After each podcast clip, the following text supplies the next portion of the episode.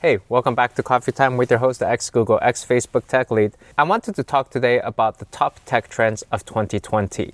As somebody who is moving back in with his parents unemployed, I thought you may be interested in my opinion on this critical topic.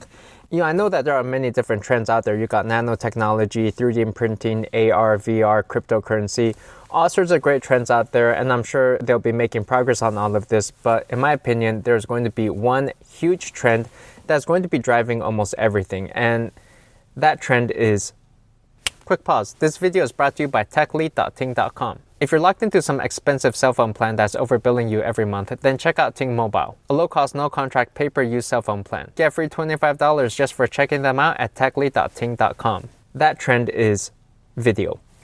And with video comes an entire ecosystem driven by influencers. You got e commerce, marketing, and tons of opportunities.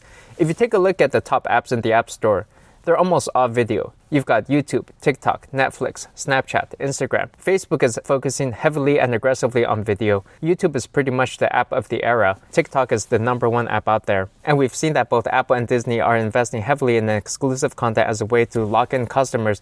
It is the way in which they will protect their business. Content exclusivity is the name of the game for 2020, in my opinion. And so, even though we've had video in the past, and you may be thinking that's no big deal, I think this is where we're starting to really mature into this.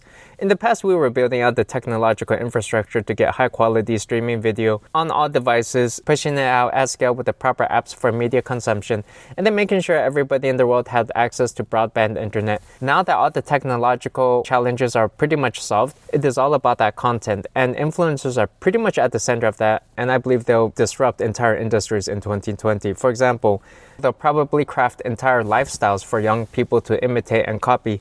You'll want to eat at the same restaurants they eat at, stay at the same hotels they stay at, wear the same clothes they wear, have the same makeup, wear the same glasses, drive the same cars. And through such influence, they essentially replace entire search engines. They could disrupt the entire reviews industry. TripAdvisor, Yelp, you just don't need that anymore because you can just see what the influencers are doing and just pick and choose from your selection of your favorite influencers who you know you can trust. You don't need Google search, SEO, you don't need to look up anything. You just go straight from influencer to product purchase.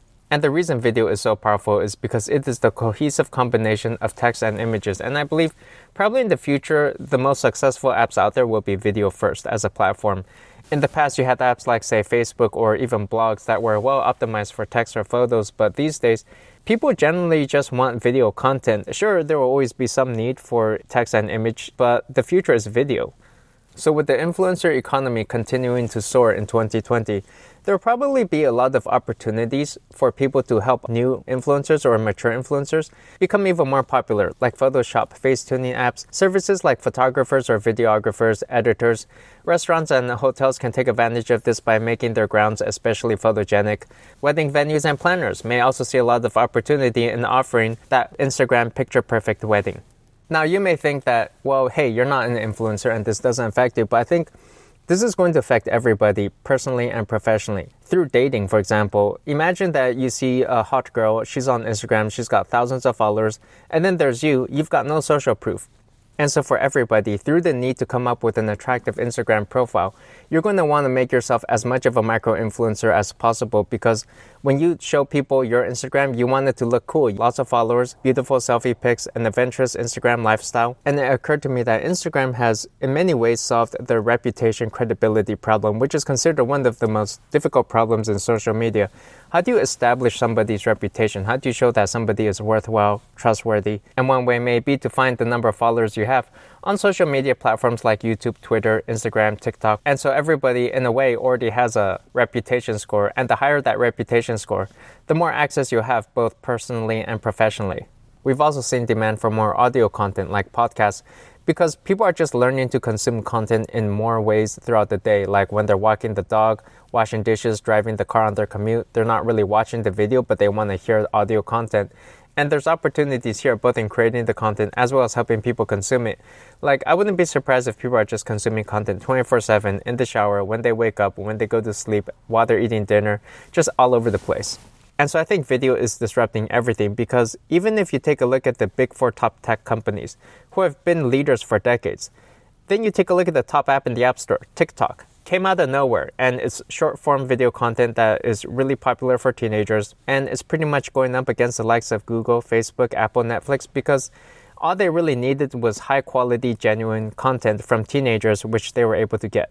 It's interesting to consider what happens to iOS and Android and apps in general, and it may simply be that people may not even care about which OS they're using. They just want to consume their video content. And if that's where we're at, then it pretty much doesn't matter anymore which OS, platform, app, UI you're using to consume content iOS, Android, it doesn't matter anymore. And then people will just use whichever is allowing them to watch their videos. The cheaper option would be Android. Apple would be at risk here, which kind of explains why Apple is using exclusive content to protect this business, as well as Disney, Netflix, YouTube. Everybody's doing exclusive content these days. And so it's interesting to me that it's no longer about app exclusivity, but it's about content exclusivity. So we may see actually a rise in the demand for visual effects artists, special effects people, computer graphics, creative directors, animators, audio people, anyone in that content game. With the rise of video, education, I think, is also ripe for disruption because you no longer have to pay thousands of dollars to physically go to an institution to listen to a professor anymore. You can just consume a lot of that online. A lot of it is free, and information is pretty much just self serve these days. If you want to learn how to code, you can just do that all by yourself pretty much. Watch some YouTube videos. By the way, I also teach coding, data structures, and algorithms, how to land a job at the top tier tech company. So check that out in my program techinterviewpro.com and join me for bi-weekly live Q&As, private Facebook group interactions, resume reviews, mentorship coaching, so check that out. But overall, I think we'll probably see some of the best information and education out there just in video format because colleges generally aren't going to have up-to-date curriculums with bleeding edge technology where some of the best opportunities may lie in current times in terms of software or hardware, I still see huge opportunities in input bandwidth, right? Because when you're using a phone, you pretty much can't input into the phone. You're typing on thumbs. So I think there still exists a lot of opportunities for new ways to interact with your mobile devices not just through voice, which is pretty much what people are trying to do these days, but maybe through your computer's mouse or keyboard, right? It would be great if you can just plug in your phone and use your mouse and keyboard and start interacting with it, like say typing a full email quickly. And if video is part of the game, then we're going to want more interactivity with that, ways to interact with, say, the creator, more interactive videos or produce video content more easily without having to edit for hours. One interesting trend I see is more people wanting to live like influencers. And influencers live very different lifestyles than those of people working 9 to 5 jobs. They may travel more often, do adventurous activities, maybe live a more minimalistic and young, positive, upbeat lifestyle. And so I would predict the rental economy would continue to do well. Sites like Uber, Airbnb, rental cars, opportunities for remote work, quick meals, I think these areas would all continue to grow throughout 2020. Now, one more modern tech trend is to save money on your cell phone plan through techlead.ting.com. Get 25 bucks just for checking them out. As an influencer myself, I travel a lot.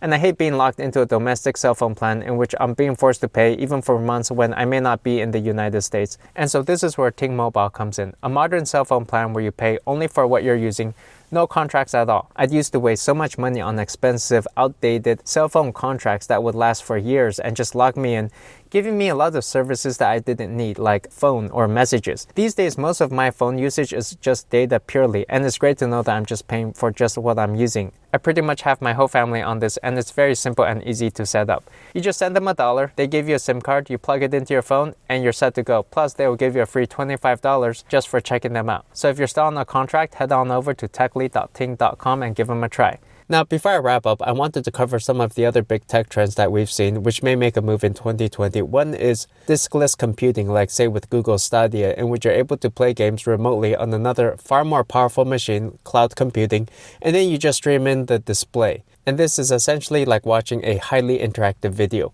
As we get 5G online and people's internets become faster, I think this would become even more of a reality. And this could also open the floodgates to even apps being run in this manner. Like you could do video editing, photo editing completely through the cloud. You don't even have to do it on your phone. You get access to ultra powerful machines. We already see some instances of this, like for example, using Amazon AWS. You can rent a server in the cloud and then do video editing using those servers. You don't even have to do anything locally anymore. And wouldn't it be interesting if your phone was just a display of your actual desktop computer running Mac OS or Windows PC with far more capable hardware, power, disk storage, powerful games, continuity across workflows? You wouldn't even need iOS or Android at that point anymore. Voice as UI is another promising area. I think it'll be interesting as everybody gains access to personal assistants that are 100% obedient, that we may also expect our partners, friends, spouses to also be very obedient. Like if we tell our spouse, pick up the laundry, and they complain or talk back, we would just think, well, you know, Siri never talks back. Siri just does anything I want her to do. Societally, there may be a demand in the market for more obedience. Everybody's always talking about VR. But there's one reason I think that it will not take off, and it is simply because you can't Instagram yourself in there. It's not shareable. Nobody wants to post a photo of themselves, a cartoon version of themselves in a cartoon world. If you can somehow capture your actual real face in the VR world, then I think that would help it take off more. Augmented reality, we've seen some of that going on actually in photo filters in various apps, TikTok, Instagram. But as a whole, AR is still struggling to find that killer app. Mobile payments and a cashless society, yeah, the US probably needs to get on that bandwagon. It's pretty much already the way things are over in Asia. And then there's a whole bunch of other trends the Internet of Things, cryptocurrency, 3D printing, the food industry being disrupted through like Uber Eats, more self driving cars, and then using AI and machine learning to just redo pretty much every algorithm that we've done in the past. But overall, while there are many trends, you really want to look for the thing that is about to go viral, gain exponential growth, which is why, in my opinion, content is king. Content has always been king because that's the sort of thing that people will share by word of mouth, and then those people will continue sharing. If you can imagine millions of people talking about something on Twitter, Instagram, YouTube, then it's going to become a trend and there will be opportunity there. But let me know what you think the top tech trends are. I'm really curious to know. Remember to follow me on Instagram at TechLeadHD. And if you liked the video, give it a like and subscribe, and I'll see you next time. Thanks.